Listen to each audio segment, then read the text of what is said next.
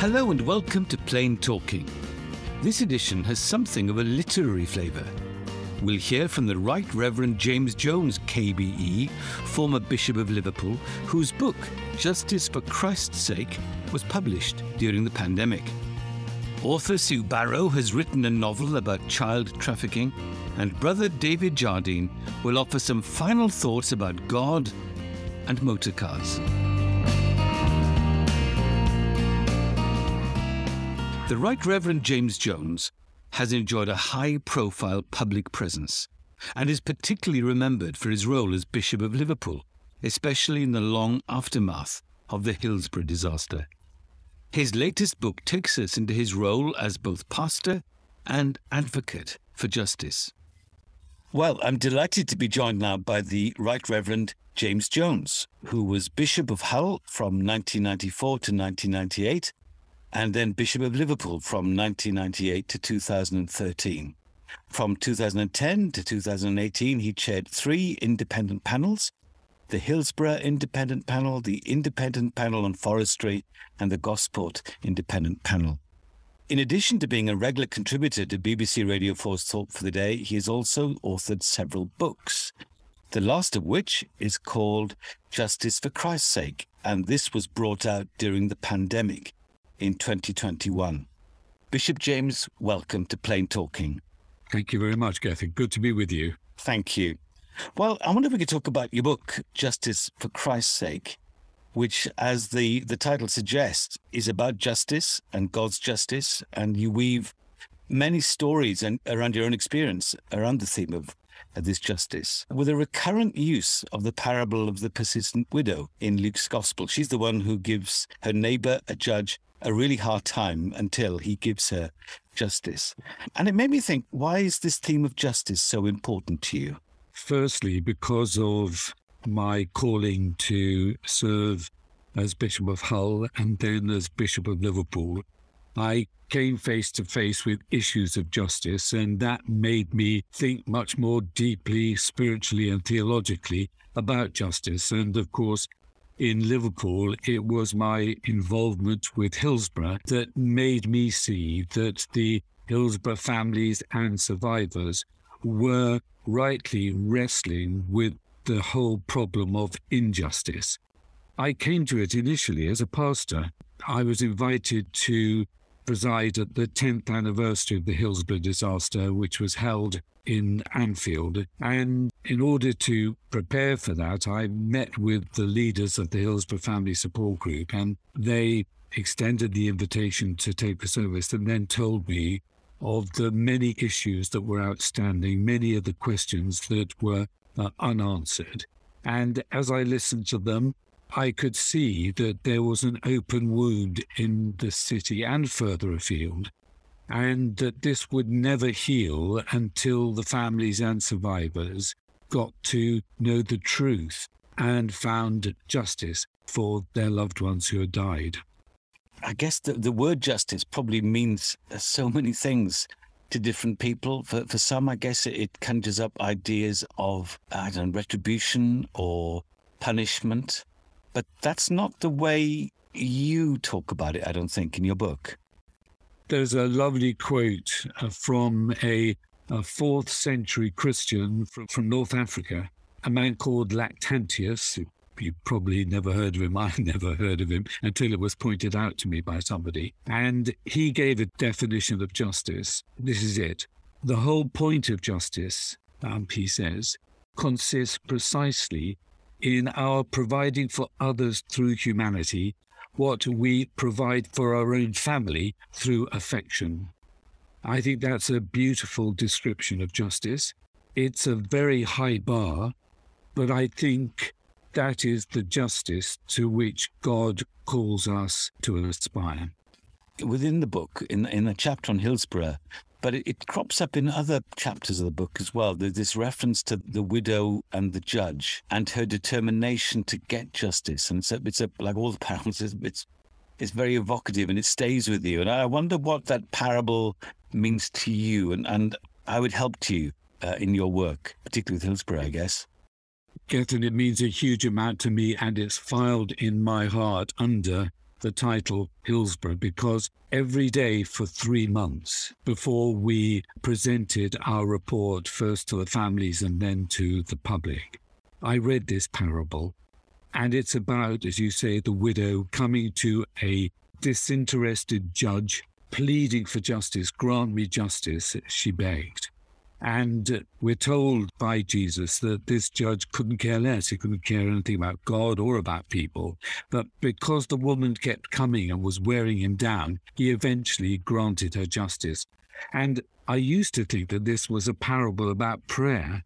Well, it does touch on prayer, but it also touches fundamentally on the desire to live in a fair and just world. And the woman simply would not give up until she got justice. And as I read this parable, it just spoke to me of the Hillsborough families that they too would not give up until they found the truth and until they got justice. The way it impacted on me was that through my engagement with Hillsborough and through my reading of the Bible, every time I saw the word just or justice in the Bible, it just leapt off the page for me. You know, in the Psalms, it talks about in God's hands are truth and justice. Jesus was chiding the religious leaders of his day, and he said to them, Do not neglect the justice and the love of God. And wherever I come across those words or phrases in, in, the Bible, they speak so loudly to me about the imperative that we should not only love people, but seek to live in a just and fair world. As I read the chapter on Hillsborough, I was struck by many things. One was that you were heading up this panel of many opinions, many experts, navigating your way through public policy and government and the media. But the thing that came through time after time was not just your concern for the families, but your presence with them. You used the word pastor, and it felt like that. Here was a pastor speaking pastorally and trying to be pastoral with families in the depths of despair. And I wonder, what was that experience like, or how has it changed you, I guess? It must have stretched you to the limits, I would imagine. Interestingly, in the job description for being chair of the Hillsborough Independent Panel, there was no mention of any need for pastoral skills. But in fact, right from the beginning, I was drawing upon my experience as a pastor. And that listening, which is an important part of being a pastor, was absolutely crucial to engaging with the families and the survivors. And, and, I remember one day, Margaret Aspinall, who was the leader of the Hillsborough Family Support Group, I remember Margaret saying to me after one meeting, she said, Bishop, you know, this is the first time that anybody has really listened to us. This is the first time that anybody has taken us seriously. And I think that says something about the need to be pastoral in such a situation. And it says a lot about the therapeutic value of listening to people and taking them seriously. And at the moment, you know, we uh, are in the midst of a public inquiry uh, into the pandemic. And one of the things that I've said to people who are involved in this is that you mustn't underestimate the therapeutic value of listening to people who have lost loved ones. And so the impact that it's had on me is to realize that with these inquiries and inquests, it's not just the forensic value of them, assembling the evidence and bringing it to court, it is also the therapeutic value of listening to people and helping them in their journey of grief. And one of the comments I, I make in the book is that grief is a journey without destination and that there is no such thing as closure. I mean, people talk very loosely and even glibly about, oh, they want closure. But if you love somebody, you can't close down on that love when they've died. Uh, there's no such thing as closure to love. If you love somebody, you love them and you will carry on loving them. And when, you know, people have died, there there's a journey that you go through and there are milestones along the way but it's a journey without destination and there's no closure to love bishop james i wonder do you think the families the hillsborough families will ever get justice or is uh, does that remain uh, far off you will have to speak and listen to the families and survivors yourself to uh, get an answer to that question. The trials are now all over, they are finished.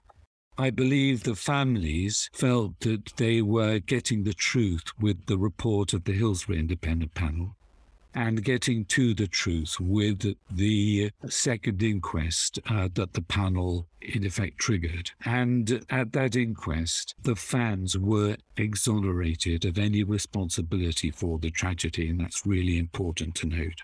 And also at that inquest, the determination returned by the jury was that the 96, now 97, were unlawfully killed.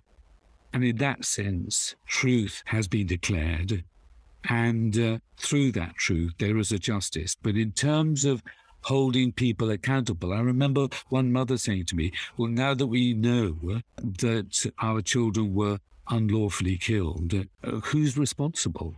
And there you will find the families are deeply disappointed that having been told that their loved ones were unlawfully killed, that nobody has been held responsible or accountable uh, for those unlawful killings. If we move to kind of slightly um, to a broader canvas, I'm wondering, as a as a retired bishop now, as you survey the church scene, kind of post pandemic, if you like, it's patchy across the UK. There's some growth in some of the church in some areas, but an awful lot of decline and an awful lot of churches struggling just to come out of the pandemic. What's your sense of the hope of the church, if you like, over the next few years as we re engage with mission after quite a brutal few years of the pandemic?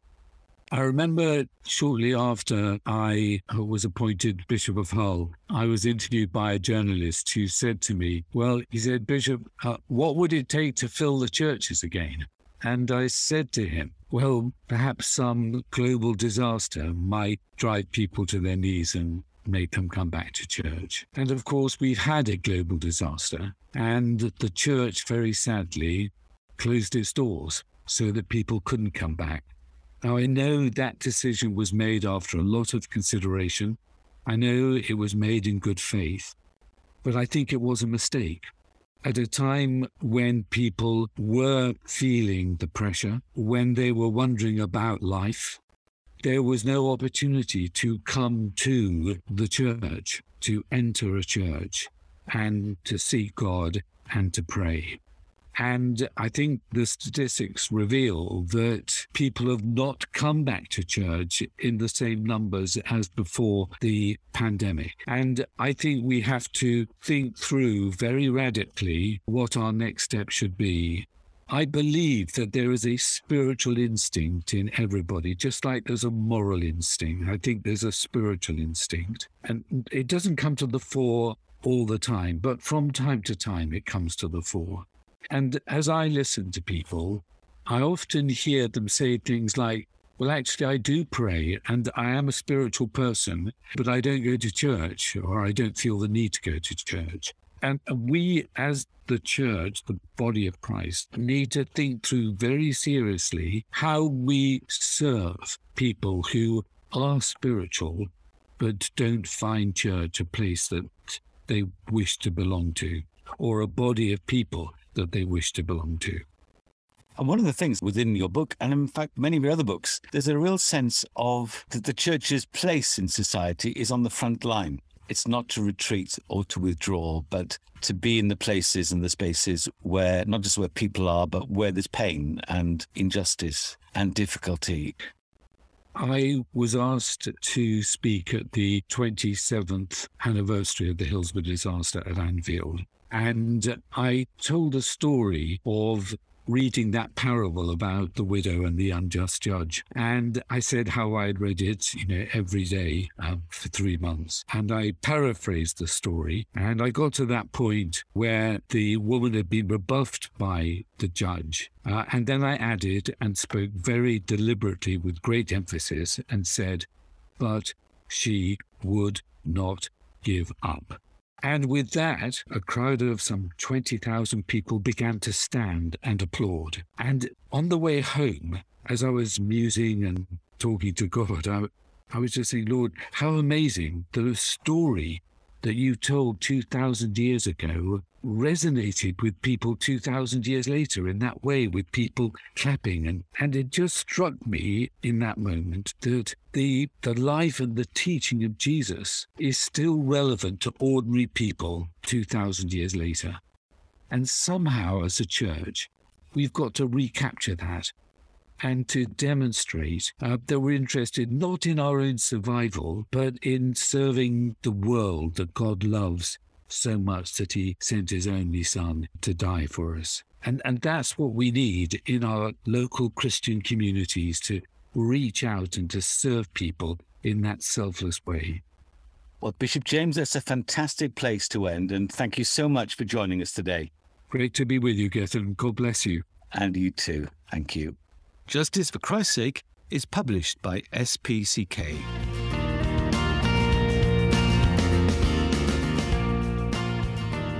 Sue Barrow has published several books for children and young adults. Her latest work, Sold, takes us into the murky waters of modern slavery. Well, I'm joined now by the author Sue Barrow, whose book Sold is soon to be published. At the heart of the plot is a story about human trafficking much in the news at the moment. So, Sue, welcome. And uh, be great if you could tell us about your book. Okay, thanks, Gethin. Well, I think I have to go back to about 2008. So that's 14 years ago when I uh, read an article in, in the newspaper. It was about a family, a professional couple who had arranged for a girl to come o- over to live with them, a member of their extended family and they were promising her a, a, better education, a better life, really, than her life in, in Nigeria. But uh, when she arrived, she discovered that she was going to be their domestic servant, if you like, or slave, as it as it turned out. It's a dramatic word to use, I know, but I think it, it's justified here. So she discovered she was going to be cleaning and cooking and caring for their child and the school that she had been promised to attend never materialized. And what was worse, they were quite abusive towards her, particularly the, the woman. And she was trapped in that situation for several years. And although she was not, not officially allowed to go out, she, she managed to get in touch with somebody at the local library who raised the alarm. And thankfully, the police became involved, social services, and she was rescued and they were brought to trial. And the report I was reading was, was about the trial and that the fact that they had been convicted and uh, were going to spend some time in prison. Well, I was absolutely gripped by this story because for a couple of years before this, I think I'd become aware of something called human trafficking through uh, an organization uh, called Tearfund, which I subscribed to and they had written a report about it in, in their magazine. And I started to talk to my, my children about it because it was child trafficking so was, was particularly highlighted. And obviously through this newspaper report as well. My kids didn't know anything about it. They'd never heard of it. It wasn't something that was talked about. There was very little about it in, in the press but I felt very challenged to think about maybe writing a novel about it. I wanted my own teenagers to be aware of this. And I felt that other people, teenagers, children, you know, adults, yes, definitely, but but also young people needed needed to know about this. And I felt that writing a, a novel, making this the subject of my next story, would be a good way to go about it, to raise awareness. And also I, I think a kind of be a call to action, maybe for for some young people reading with information in the book as well about lots of statistics uh, around hu- human trafficking. Something like 40 plus million people are, are caught up in human trafficking, it's estimated. And one in four of these is, is children. And so you mentioned that, well, several times when we were chatting, you, you talked about your children and you wanted them to have an understanding of, of this. You then said that you, you've written this really with sort of teenagers in mind. So I'm, I'm aware that this as, as, a genre, if you like. This is kind of young adult fiction. I think that's what it's called. I might be wrong there. Yes, no, that's right. Yeah. So what what what motivated you to to write you know a piece of work with I guess teenagers, young adults in mind? Well, I've been writing for children, teenagers, uh, young adults. That that market, you know, is pretty much covered by children's fiction and then it's broken up obviously as, as older stories appeal to different uh, different different uh, groups. I had a, a book published um, about a girl who was adopted and felt uncomfortable in her adopted family. And that's going back 16 years now. I think I've always enjoyed writing for children because I feel they're, they're at a developmental stage and the kinds of issues that they become concerned about have always fascinated me. I mean, yes, the things like a, a, a, girl going through adoption, coping with her family, perhaps really wanting to know what her, you know, what, what her, her birth parents were like, why she was adopted. That fascinated me and still does actually. So I, I wrote that story and I, li- I like writing about issues, I suppose, that that we live with in our society. Uh, I, I, I really find it challenging to think about how how young people will will react to the things that they go through. I suppose the issues that they they.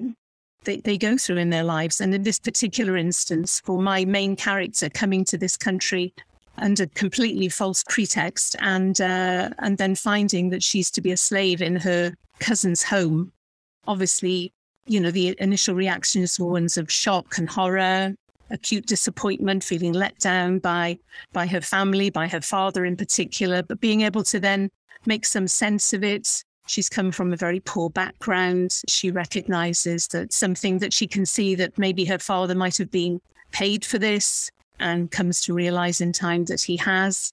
So she's coping not just with the disappointment of, of not having education and that she was hoping for, but also that the people she loved the most have let her down and how does she make any sense of that? And that really is what the the novel is about as well as the the you know the external uh, goal of uh, of escaping. And that's her you know that that's really what the, the book is about. As soon as you know you have the sort of the inciting incident of discovering that she is to be a slave and then her decision to to, to fight that. And it takes her to a number of bad places I don't want to say too much, but it's it's a roller coaster of a ride for uh, for my for my main character Rosa, who is from Albania. So I decided to make my main character Albanian. In the end, there were some issues, I think, quite rightly so, about portraying Black African lives. So I was advised that that probably wouldn't be the right direction to take. I've been able to have some advice as well about uh, about life in Albania from somebody living there, and that's been very uh, very helpful. That's been part of part of the whole process of, of writing the book, which um, has taken me 14 years. So it's a long time. Well, still, this it sounds like a cracking read, I must say, and, and a kind of story that is going to draw us in and into the character, into the kind of of Rosa. Yes. And what she has to face and and how she deals with it. Yeah. Yes. So when when's the book coming out, Sue? Well, the book is uh, coming out as an ebook uh, in October. Okay. So it's available on Amazon now for pre-order, and then the paperback early next year, probably February next year. People who are trafficked can be rescued, and um, one of the things I decided to do is I, I discovered there's an amazing organization called the International Justice Mission, which works really very hard to, to bring justice for trafficking survivors. And then more locally, we have an organization called Red Community within Cardiff. And they have formed a big part of my my story in terms of writing this book. And I was fortunate enough to to become a befriender on their Embrace program, which is really offering a hand of friendship to young girls, they are mainly young girls, who have survived trafficking. So they are known as survivors. They've come through trafficking, they've been rescued, and they are settled perhaps, you know, in Cardiff. And we've been able to um, spend time with them. I was able to have a relationship with, with two young women who had survived slavery and have come through it and are able to start new lives. And, and it's been a real privilege to spend time with them playing a very, very small part in, in that uh, recovery time. Sold is published by Cadence Publishing.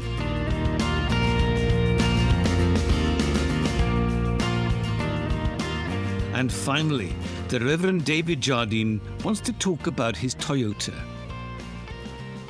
My relationship with Toyota cars began in 2014. Up until then, for years, I'd been driving Volkswagens, which in both performance and reliability were terrific. But in 2014, when I went to change my car, I went with an open mind. A colleague in the ministry accompanied me. He had a good knowledge of cars. That made a big difference. The owner of the garage showed us a range of vehicles.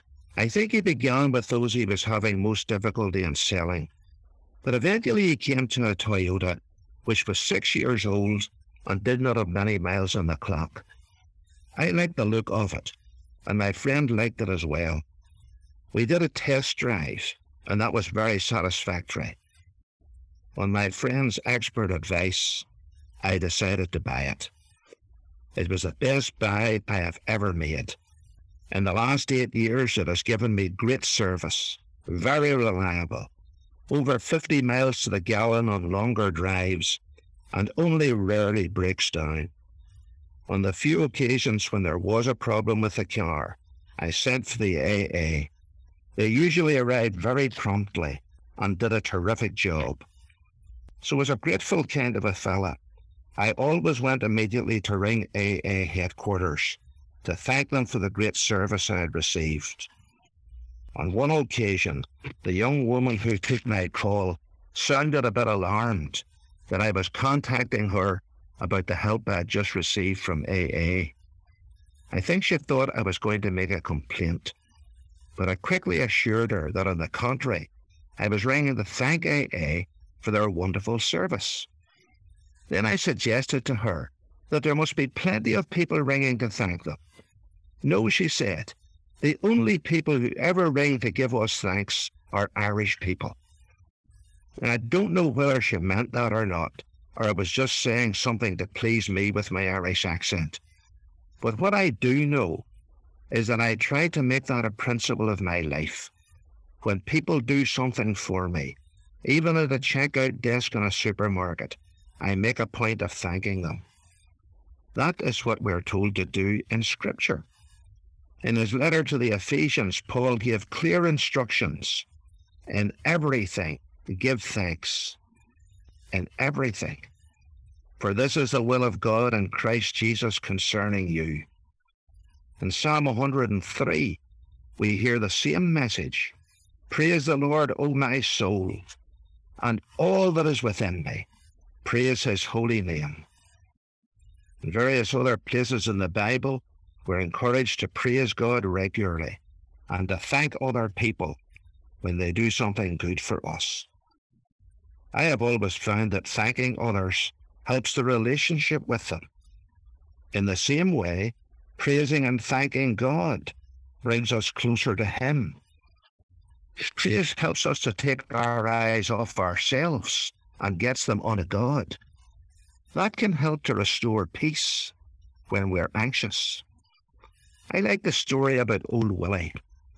He lived in a lovely seaside town in Northern Ireland called Donaghadee. Willie was always praising God for this and praising God for that, and sometimes people just got a wee bit fed up with him. One day in the middle of winter, Willie was coming down the street, and it was raining very heavily.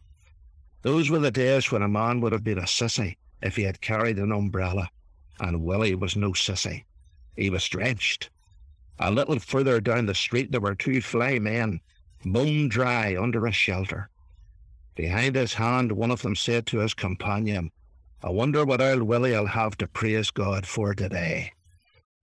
As Willie came a bit closer, this guy shouted up to him, That's a terrible day, Willie, isn't it? As quick as a flash, Willie crept back. It is, he said, but praise God, every day won't be like today. Now that's my kind of man. Someone who's always looking for the good in every situation and is grateful for it. I think St. Paul got it right. In everything, give thanks.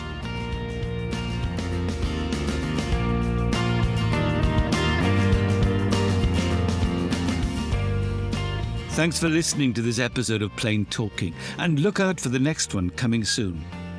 If you've enjoyed it, please leave a review on the site where you downloaded this podcast. It really helps to make us more visible. Plain Talking is sponsored by the Plain Truth magazine, a magazine of understanding. To find out more, please visit plain-truth.org.uk. Thanks for listening. God bless. See you soon.